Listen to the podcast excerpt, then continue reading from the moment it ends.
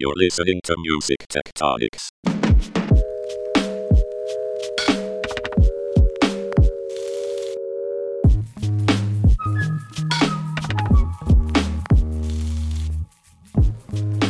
Dmitri here. This is Music Tectonics at Midem. I'm podcasting from Cannes along the Riviera in France this week. Midem is an inter- international conference for the music industry that has been taking place since 1967. On this episode, I have Kevin O'Donnell here with me. Kevin heads music partnerships at Twitter, where he works with artists to, te- to tell their stories on Twitter. Prior to joining the company in 2017, he's been a music journalist for over 13 years, serving as an editor and writer at Entertainment Weekly, People, Spin, Rolling Stone and probably more.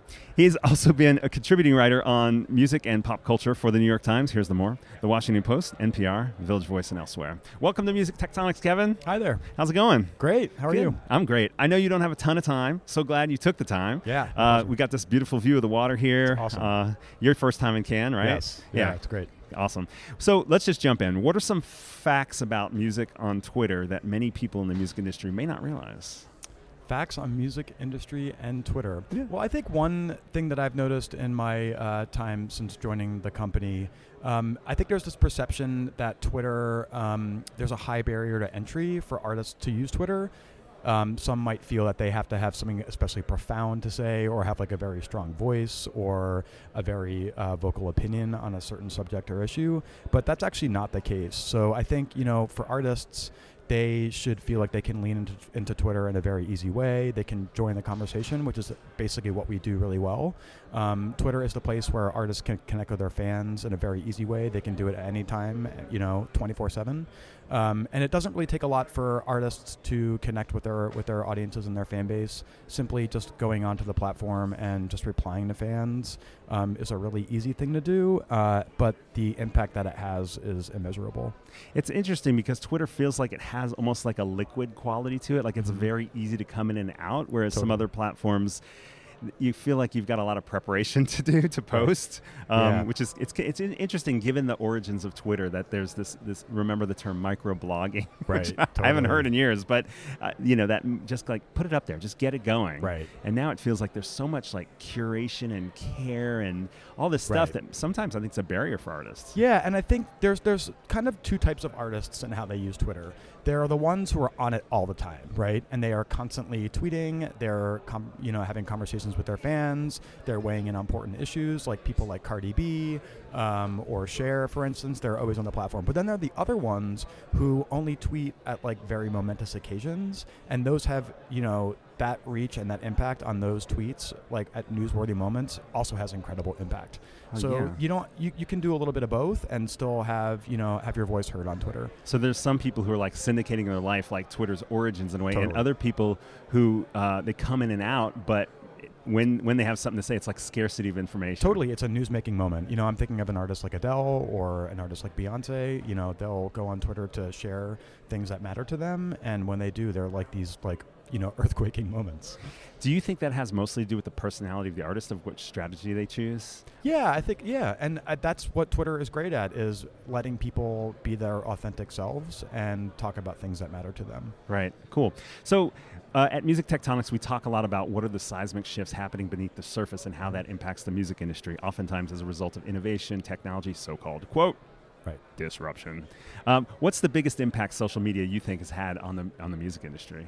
Well, I think when it comes to Twitter specifically, um, one trend that I've really loved seeing kind of take shape in the last year or so is just the idea of meme culture, Mm. um, and you know how ar- you know fans of artists are leaning into creating you know their own gifs or photos or um, you know topics of conversation around the artist they love, and how those kind of like spread virally.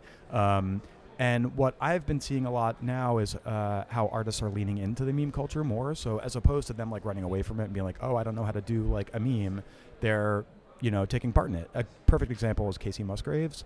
Um, you know, as everyone saw at the Grammys this year, you know when she won Album of the Year, there was that great cutaway to her sitting in the audience where she had this like really shocked reaction. Um, so everyone took like one frame grab from that video clip, and it's her kind of making a weird face, and it just became this meme literally within hours on Twitter.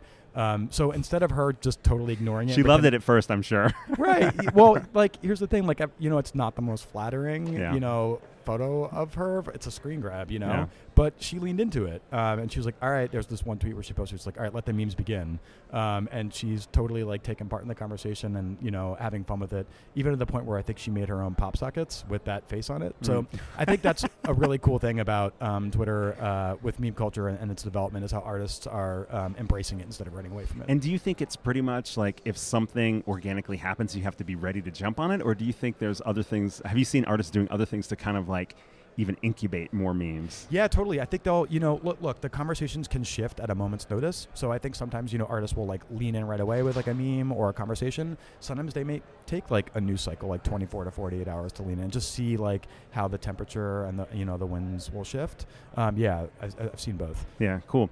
So let's broaden out a little bit. What do you see as the future of social media and music? So we've gotten to this place where something like memes comes along, and now people are embracing it, even kind of figuring out how to make it kind of come come out a little more. Yeah. Where do you see things going down the road?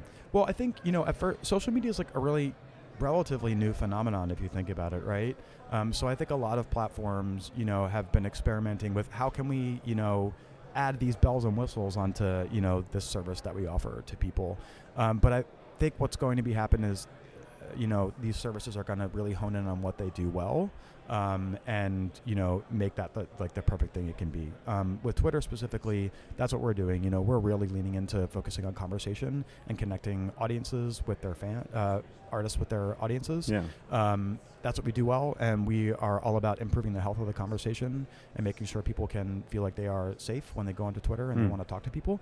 Um, yeah, so our strategy is to really like focus on making a great product. That's cool. I think it makes a lot of sense to think about differentiation, given that so many platforms have emerged since Right. Facebook and Twitter, um, and we still see more coming up. Although they're all they're always a little bit different. Right. And I'm curious um, how you see Twitter music engagement kind of continuing to have those types of relationships, given the emerging shifts in the way people are using other new social creativity platforms, such as the ones that are coming out of Asia, for example. It's like a different way of interacting. Yeah.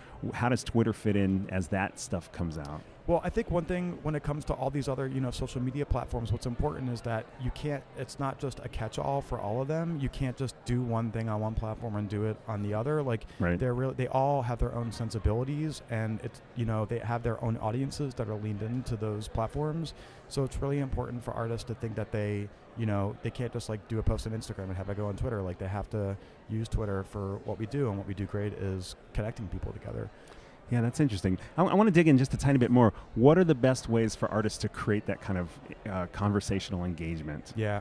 So authenticity is the, the most important thing. It's a thing people talk about a lot, but there's a reason they do. So people need to go on, you know, to Twitter to talk about things that matter to them, and you know that can be anything like you know a political or social topic that is of interest to them, or if they want to share information about a project that they're promoting. Um, that's what artists should be using Twitter for is to you know talk about things that are important to them. It's interesting. uh, You know, we're here at Midem, this music Mhm. industry conference, and music tectonics is very much a lot of times about kind of music tech and B two B sort of things. We haven't talked about commerce at all in music and Twitter. Do you get involved with that aspect, or is it really just about audience building and the and the whole commercial aspect of how Yeah. how artists and labels and publishers are generating revenue is Right. kind of their problem? Right. Well, in my role specifically, you know, I'm here to help artists market themselves and to tell their stories best on Twitter. So that's helping to evangelize for the platform and to educate them on what the product is and how to use it in a sophisticated uh, way that feels authentic. But you know, I think a lot of you know the labels and the digital marketers that are labels, they use Twitter as a way to get real time information about you know conversations that are happening or how fans are reacting to product whether it's a song a tour or whatever. Mm-hmm. So instead of them having to wait a full week to get you know sales insights on or streaming insights on how you know the first week sales did for a record they can go on you know friday after music drops and see what people are saying you know and they can sometimes you know it definitely does happen where they evolve their marketing strategies accordingly. So if an artist puts a record out and the focus track is you know x song they might see that no one's really talking about that song Hmm. they've all latched onto the, you know this one other track and then they'll you know shift their marketing strategies to you know lean in more into that track That's interesting. You know, the other thing that I think about when I think about Twitter is because you you you led with words these these Mm-hmm. mini posts, and I know obviously you can post a lot of other stuff on Twitter now as well. But since you led with words, it feels like that word first component is very ripe for conversation because when you have other assets, they they're not that vid- video is not static, but it's not. You can't talk to a video. you know what I mean? But you can respond to words in a way. I, I don't know. There feels like there is something there, but it also makes me think.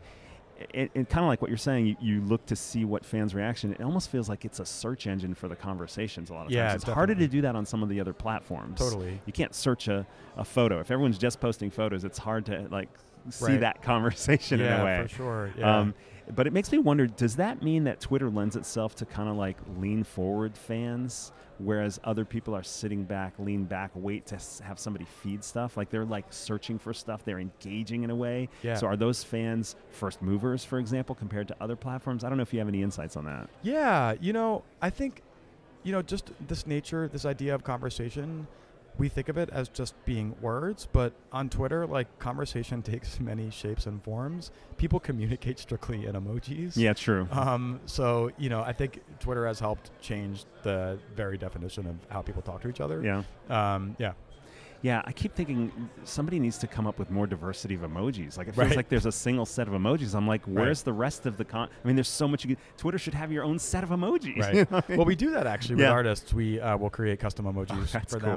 them when they have like a record. what are some coming out. good artists to look up that have their custom emojis? Um, well, in the past, so they'll be active for a certain amount of time on the Ah. platform, uh, and then they go away. But uh, for Cher, for instance, when she did the Mamma Mia soundtrack, we did one custom emoji for every track on the record. That's which is cool. I totally missed that. For Cardi B, we did um, the uh, replication of the cover for Invasion of Privacy, which looked just like that face you made Oh. with, with the sunglasses on. that's that's Yeah. ripe. Yeah, and fans love them because they um, just feel very personal, and uh, you know, it gets them excited about talking about the project they love. Cool. You know, I'm going to ask you one question that um, I've just been thinking about as we've been talking. Just thinking about the fact that you have this strong history as a music journalist. Uh-huh. What was it like to make the shift from the role you had as a music journalist to this role that you have of helping Yeah. artists create conversations in a totally different kind of medium? Um, it was actually fairly easy, to be honest, um, because at the end of the day, um, you know, in journalism, it's all about storytelling, uh, and on Twitter, it's really about storytelling too, and sharing your points of views on things. Um, it's just in a very different kind of way. It's a very real time kind of idea. Um, but yeah, at the end of the day, you're just trying to um, get people's points of views across, tell their stories, and help them connect with audiences. Well, I agree. You know, as as somebody who runs a PR firm, I get Yeah. it about the storytelling. We think and talk a lot about that, about you know how we're going to build those stories and so forth. But it's interesting because now you're kind of in the role of facilitating these conversations, which is a different way to to have the stories emerge. Yeah, it's a little bit more behind the scenes, um, but that's like so much fun, you know, because I want to help artists make them feel comfortable and feel like they're authentic and um, that they're just speaking their truth on Twitter. Cool, cool, makes sense. Yeah. Hey, so what are your primary goals at Midem this year? Um, to get people excited about Twitter, um, you know, we've been around for you know over ten years, um, and I want people to come away thinking that Twitter is a really important place for them to promote their projects, uh, to use it to promote their projects. Um, you know, uh, they should be baking in Twitter into their marketing uh, and you know even editorial strategies. Um, you know, everyone, you know, people, uh, artists tell me all the time how the first thing they do is they go on Twitter every morning to see about you know, get updated on what's happening um, in real time. And I think that is really important. I hope people come away, you know, having a newfound love for Twitter. Cool, awesome. Well, I hope you have a great first Midem. Yeah, it was great. Yeah, thanks for joining us. Thank you really so much. appreciate that. Yeah. Thanks for listening to Music Tectonics. Please hit the subscribe button so you can find out about our other coverage at Midem. We're going to be interviewing more of the startups from the Midem Lab. You may have heard some of our episodes on that. So we've got more of those startups coming. Um, so subscribe. Go to musictectonics.com to sign up for our newsletter for a $50 discount to our Music Tectonics conference that's coming up October 28th and 29th in Los Angeles. Thanks for listening. We'll be back from Midem shortly.